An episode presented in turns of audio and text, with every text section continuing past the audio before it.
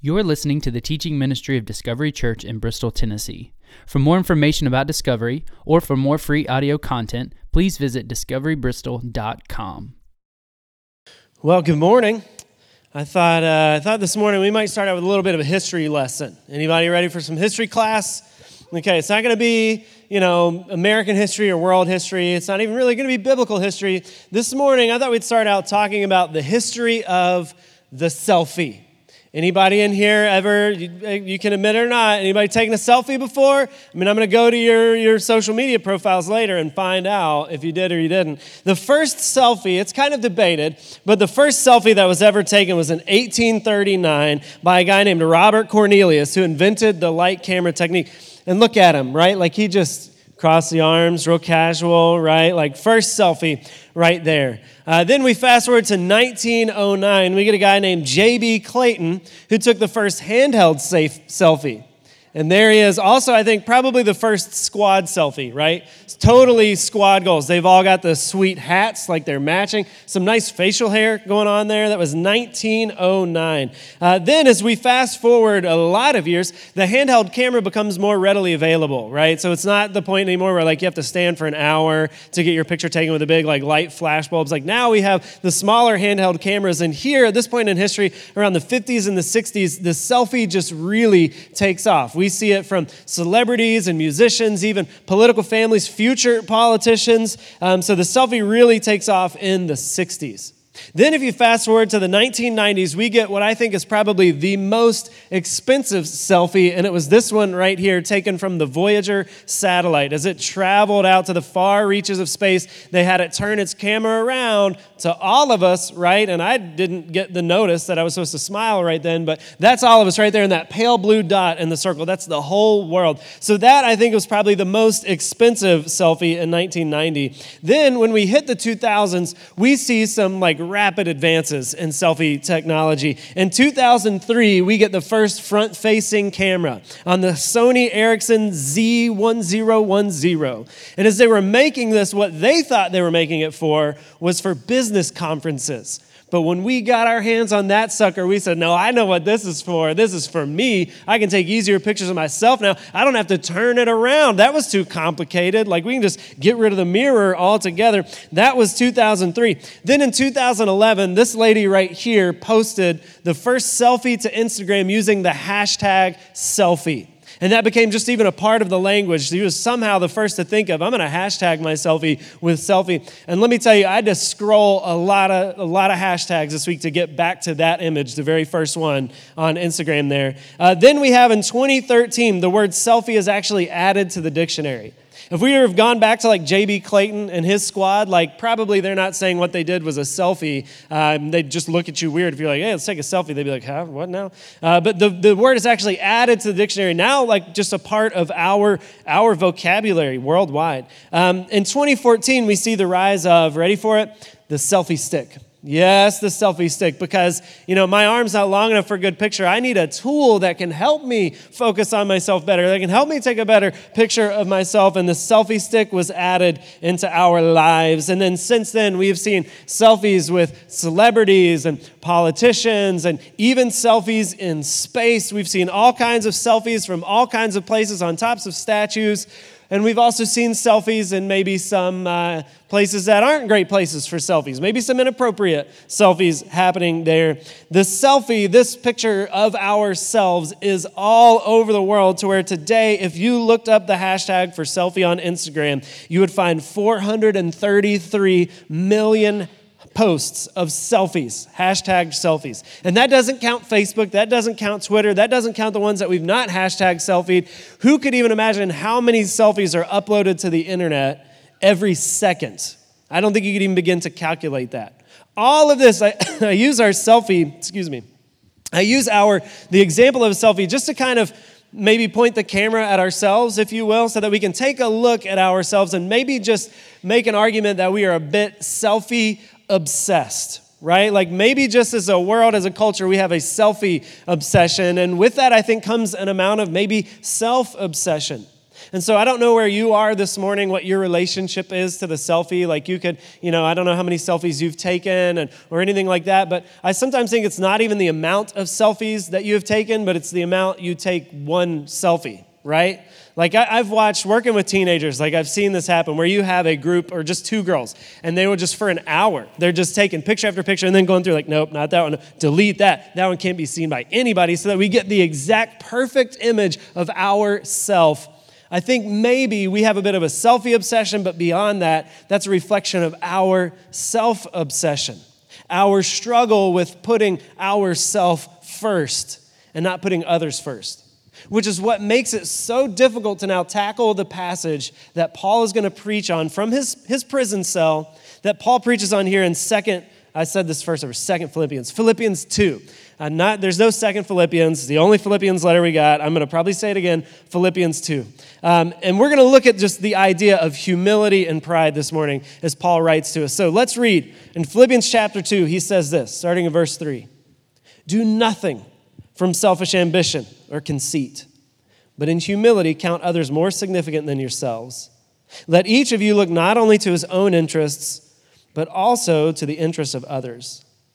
Now, right here, I mean, we are deep in it. Like, we have a difficult passage to trudge through this week. And let me just tell you, like, if you ever want just a challenge, spend a week where you know at the end of that week you have to preach on humility and it will change your whole week. I cannot tell you how many times I was about to say something or do something and then I'd fast forward and be like, oh, but Sunday morning I got to talk about humility. And I am not living it right now. It is a difficult thing to live. Look at our world. If you went from the, the bottom to the top, if you went from little league, anybody ever had the, the opportunity, the joy to coach a little league game, or even worse, maybe officiate a little league game, you are going to see our world's lack of humility at its finest. As every parent whose kid, whether they came to practice or have any talent, their kid needs to be the star player, right? Or the poor officiant who's probably like volunteering, not even making minimum wage, makes like one dumb call, and then everybody in there is an expert on the sport, right? Like we do not do well with humility.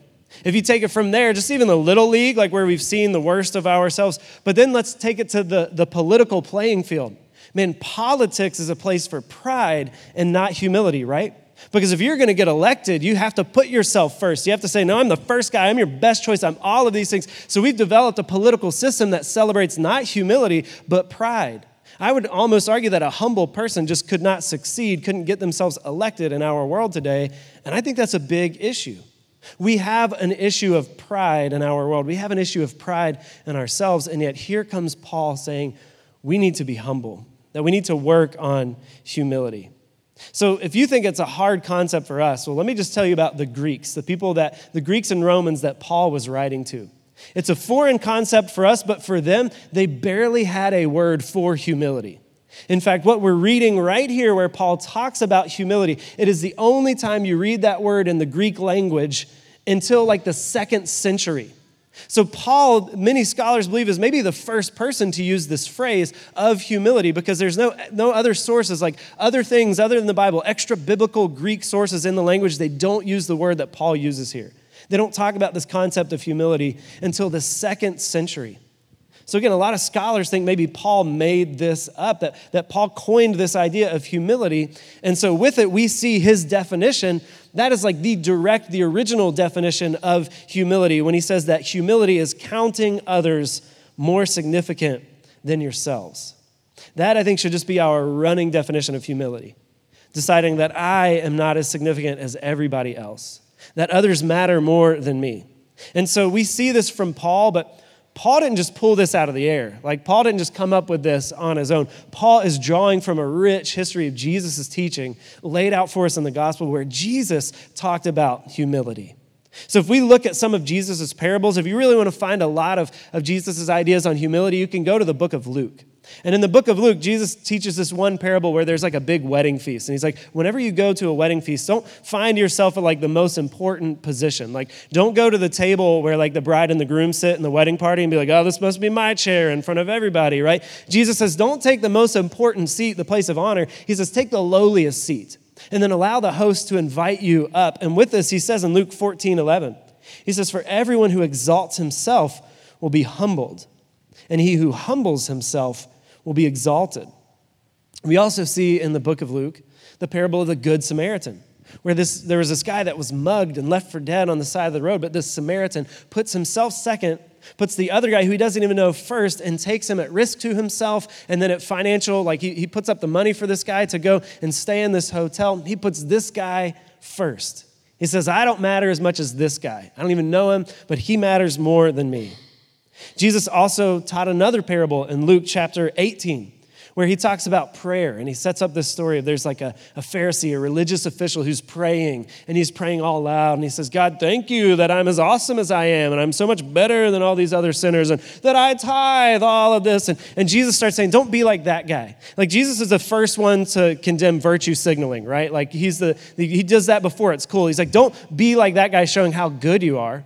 But then he starts telling a story of another guy, a tax collector, who would have been considered just a, a sinner, like would have been considered like, you know, just not a well behaved dude. And he said, but then in the corner, there was this tax collector praying, and he just beat on his chest and he said, God, please have mercy on me, a sinner. And after Jesus finishes that parable, he says in Luke 18 14, I tell you, this man went down to his house justified rather than the other. For everyone who exalts himself will be humbled, but the one who humbles himself will be exalted. In Matthew 18, 4, Jesus takes a child, puts it in their midst. He says, Be like this child. Whoever humbles himself like this child is the greatest in the kingdom of heaven. Humility is the first of the Beatitudes in the Sermon on the Mount. Matthew 5, 3, Blessed are the poor in spirit, for theirs is the kingdom of heaven. So when we get to Philippians chapter 2, Paul is just repeating Jesus. He's just taking the teachings of Jesus that, that probably have been adopted by Christians, that has just become the practice of Christianity. He says, do this stuff. And so, what do we need to do? How can we in our lives, like, how can we really practice humility? How can we, how can we gain humility in our lives? Well, if we just go back through those two verses we read from Philippians 2, we're going to see five things Paul lays out as part of humility. He says, first, to do nothing out of selfish ambition. Now, I want to be careful. Like, Paul doesn't say that ambition is sinful. He doesn't say that achievement is wrong. He says that selfish ambition is what we should avoid. He says, don't do things, don't, don't try and set goals that only benefit you, but set goals that help other people. Don't have ambition and achievement that only benefits you, but use it to benefit other people. He says, do nothing out of conceit. Do nothing out of, out of vanity. The KJV, instead of conceit, probably uses that term vainglory, which I love. Just this idea of like glory in vain, glory that means nothing. It's found in vain and it results in vain also. He says, do nothing out of vanity, out of conceit. And then the third thing he says is don't only look to your interests. So we're not to only look to our interests. Now, Paul isn't saying here, like, do not do anything for yourself. Don't give yourself a job. Don't get shelter. Don't, don't put on clothes. Like, just be walling around like filthy. Do nothing for yourself. That's not what Paul says. He says, don't only look to your interests. So we're not to only focus on ourselves. And the fourth thing he says, but instead look to the interests of others. Make sure that the other people around you that they have what they need, that they're taken care of, that we are to care for others, we are to serve others. And then the fifth thing that he says is to count others more significant than yourself.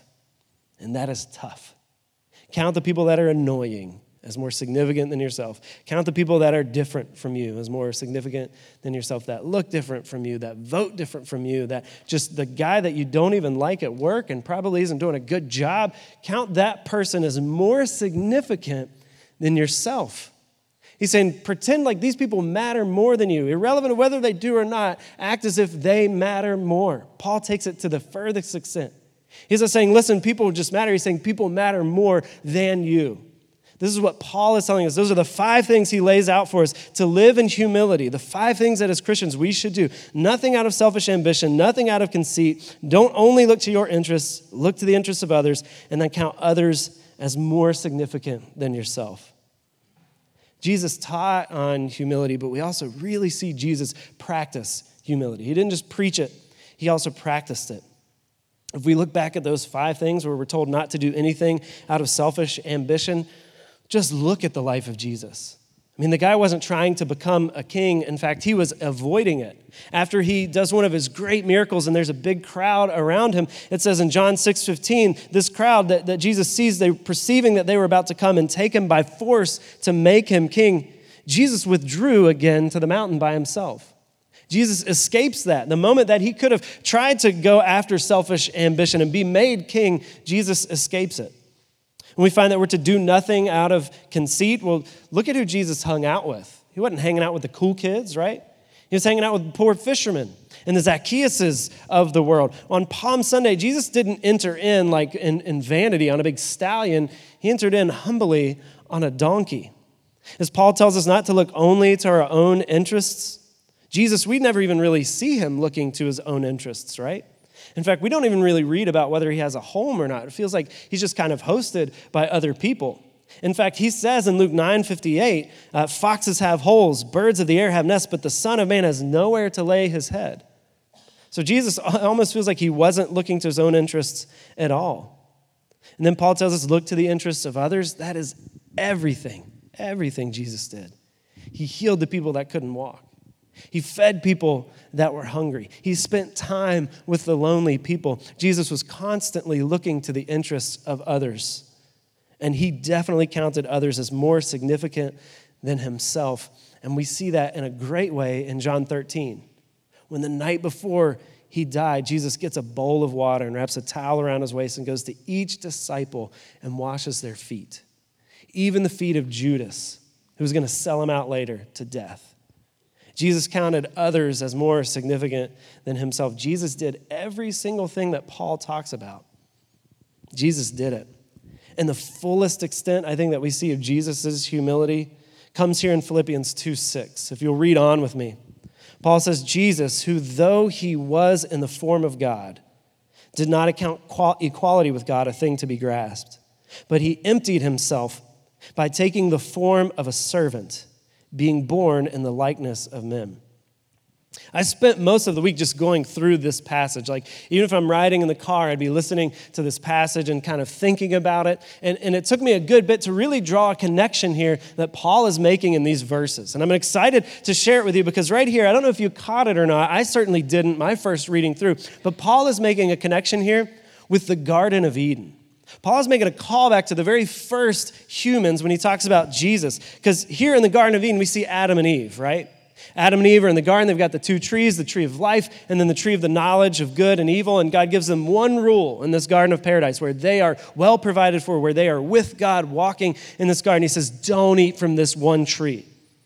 And then the serpent slithers in, right? We know to be the devil. And the devil comes to Eve and he starts tempting her, telling, Oh, you got to eat from that. And so he goes to speak to the, the woman. In Genesis 3 4, we read this. It says, The serpent said to the woman, You will surely not die. For God knows that when you eat of it, your eyes will be opened and you will be like God, knowing good and evil. This first sin was Adam and Eve, was humans trying to elevate themselves to the position of God. They were trying to grasp equality with God, saying, I want to be like Him. I want more. I want to know good and evil. I want to be like God. That was the first sin. It was a sin of pride, right? The idea that I could elevate myself, that I deserve this, I need this, I'm going to think more of myself than what God has taught me. The first sin we see is a sin of pride. It was Adam and Eve trying to elevate themselves to the status of God but here Paul talks about Jesus saying that he emptied himself, taking the form of the servant. Jesus, who we know is God. John chapter 1 tells us he is God, he was God, he was with God at the beginning. But here Paul tells us he did not count equality with God as a thing to be grasped. And instead, he left his position of glory and came to the earth and became a humble servant. The opposite of that is what Adam and Eve did. The opposite of that is what we do every time we sin out of pride, saying, I deserve more. I need a higher status. I could be God-like. If we really look at it, I think we can make an argument that not only is the first sin rooted in pride, but every sin is rooted in pride. Thinking, I deserve that more than this other person. Or I'm better than that person, so I'm going to treat him this way. Or I want this thing, I should have this thing. I could argue all day that every sin, I think, is rooted in pride, but we definitely see that first sin was rooted in pride. And with that first sin, we've been talking about this on Sunday and Wednesday nights at Disruption with our middle school and our high school students as we go through just God's plan for salvation for us. We're calling it the eternity story. We know that that first sin equaled death. That because Adam and Eve sinned, they turned their back on God. They couldn't be in relationship with God in the garden anymore, so they had to be kicked out of the garden. And with that punishment came death. And so, from this first sin, the sin of pride, came death.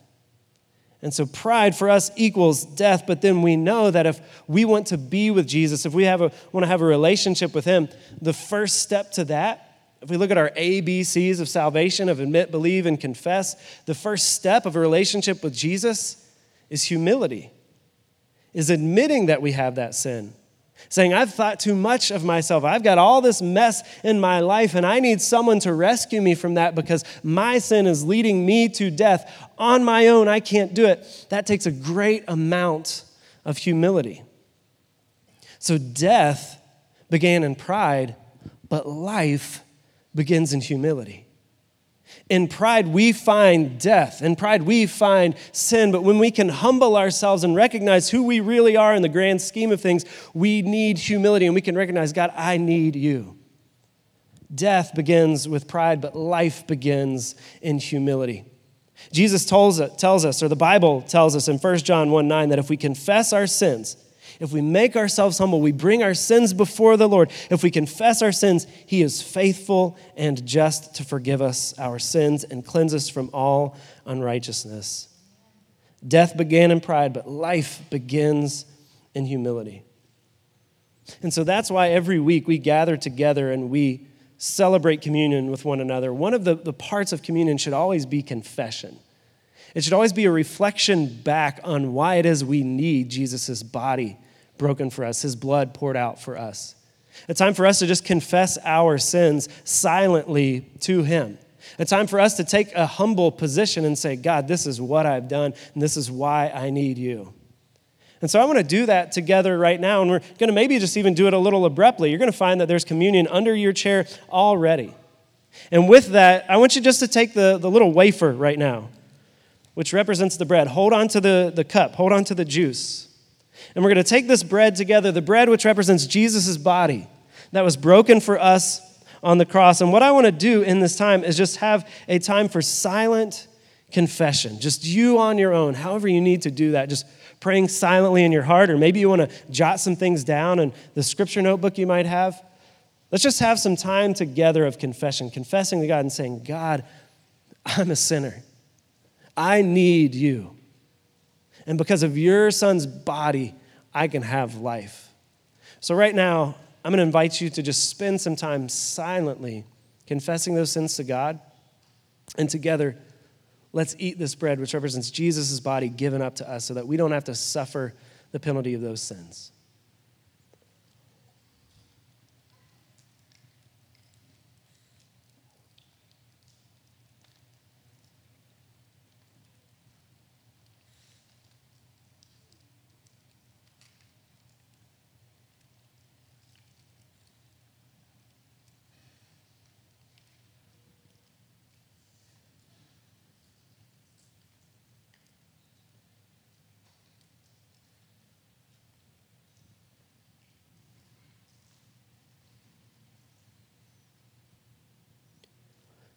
Jesus, who, though he was in the form of God, did not count equality with God a thing to be grasped. But he emptied himself by taking the form of a servant, being born in the likeness of men, and being found in human form. He humbled himself by becoming obedient to the point of death, even death on a cross. This is what Jesus did for us. Jesus left his position of esteem, of glory, and he came to our earth to die for us. When we didn't deserve it, not because of our behavior or because of our actions, but because he loves us. That is what Jesus did for us on the cross. So let's talk a little bit about what God did for Jesus. How God honored Jesus' obedience and what Paul lays out for us in the next verses in verse 9. Paul says, Therefore, because Jesus did this on the cross, because Jesus left heaven, left glory, and came down to our earth, left his Godship and became human. It says, Therefore, God has highly exalted him and bestowed on him the name that is above every name, so that at the name of Jesus, every knee should bow in heaven and on earth and under the earth, and every tongue confess that Jesus Christ is Lord to the glory of God the Father. Jesus' humility brought him glory, right? Because Jesus didn't consider himself to, to grasp, didn't consider himself to be equal with God, but instead became a human in humility. and then died a shameful, humiliating death on a cross.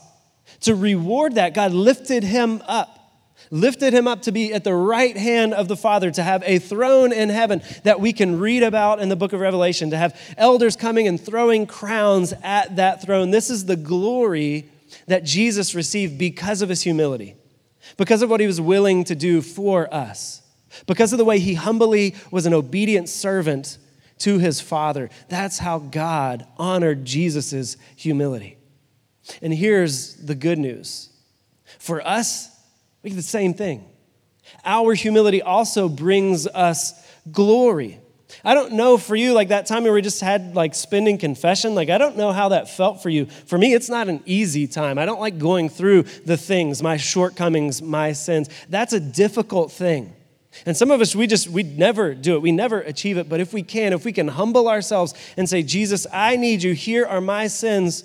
Well, we too will be lifted up. We will get glory. We will be glorified. It's everything Jesus has taught us already. In those parables we talked about, the parable of the wedding feast, the parable of the two people praying, Jesus said, For everyone who exalts himself will be humbled, but he who humbles himself will be exalted. He who admits, I am a sinner, I need God in my life, he will be exalted to eternal life around the throne of Jesus. If we can make ourselves low, God will lift us up. The Christian life begins in humility, but it ends in glory. It begins by recognizing where we fall short, but it ends with God lifting us up to say, You're enough. You're enough for me because of my son. So remember that death begins in pride, but life begins in humility. And humility for the Christian, that's where our life starts, but then it ends in glory because of what Jesus did for us and because what God will do for us. Everyone who exalts himself will be humbled, but he who humbles himself will be exalted. Now, if we look at this and, and you're just honest with yourself about this, honest with yourself about how hard it is to not pursue any, any selfish ambition, to not look only to your, your issues, but to look to the issues of others if you're honest with yourself, how difficult it is to put others in front of yourself, man, it's difficult. Again, I've been living with this all week, and it is tough. Like, it is tough just to just try and live in these verses, these chapters here. It's like, man, you're just going to be world's biggest hypocrite on Sunday, standing up there trying to talk about humility when this is, you know, how your week has been and all that. It is just difficult if we are honest. It's miraculous, right? Like, that is a miracle, I think, for a human in 2020 to be a humble person. I believe it's as much a miracle as when Jesus walked on water. And so I stood up here and I'm like, well, your life can only begin in that action. And that thing that in our selfie obsessed world is so difficult to do. Your life with Jesus can only begin in humility. But here is the good news is that for those of us that have given ourselves over to Jesus, I skipped a verse of that Paul preached us. Philippians 2 5, Paul says this after he talks about being humble and all of those things. He says, Have this mind among yourselves, which is yours in Christ Jesus. He's saying, Have the, the mind of humility, the mind of putting others in, in front. Have that mind among yourself, and it's yours already because you've got Jesus. It is your mind in Jesus Christ. Because not only did Jesus give up his life for us, he gave his spirit to us. So that we don't only, get, don't only get to experience him in death, but we also get to carry him with us in life. Because we have the spirit of Jesus, we can live like Jesus in our world. We can live putting others first, even if we disagree with them, or even if we frankly don't like them, we can still put that person in front of us and say, This person matters more than me because I know how much I matter to Jesus. And I know how much I didn't deserve his love, but he still gave it to me. And I know that this person too needs that love. With Jesus' spirit, we can learn to live as humble people. And I believe that if we can, man, that would be countercultural. People are going to notice humble people in our world filled with pride. And I believe it would change our world. If all of us, if everyone in the world was always putting the other's needs in front of their own, always saying other people matter more than me, man, our world would change. War would disappear, hunger would disappear. We would be living in a different world. And I believe it can start with us, not because of how great we are, but because of how great our God is and the fact that we carry his spirit. And so this week, that's my encouragement to you to focus in, man, where do I need more humility? Where am I failing at humility? And, and how can I get more of it It's by seeing more of our God. The more we see of this perfect God, we're going to realize just how much more we are imperfect and how much we need Him in our lives. And so earlier, we spent a time just confessing our own sins, and we focused on the bread, the sacrifice of Jesus' body. Remember, Paul tells us that one day, every knee will bow to Jesus, every tongue will confess that Jesus is Lord. So earlier we confessed our need to Him. Well, now with the juice, which represents Jesus' blood poured out on the cross, I just want to spend a time confessing Him as Lord of our lives, of celebrating His sacrifice, of celebrating His death, of celebrating the fact that He humbled Himself so that we could be exalted. So as we take this together, I'm going to pray. I'm going to first invite you to stand. So go ahead and stand up. Grab your cup. And let me pray for us together, and then we're going to take this, and then we're going to go into a time of singing and confessing that Jesus is Lord of our lives. So let me pray. God, I pray this morning you would show us where there's pride in our life and remind us that pride equals death. Show us, God, where we are lacking humility and remind us that humility equals life. And I pray, God, that we would strive towards being more like your son, taking his teaching to heart, living like him, and being humble people that put others first. God, give us the power to do that as your word promises you will. And with that, God, we thank you that because of our humility, of us admitting that we need you in our life, we will find glory.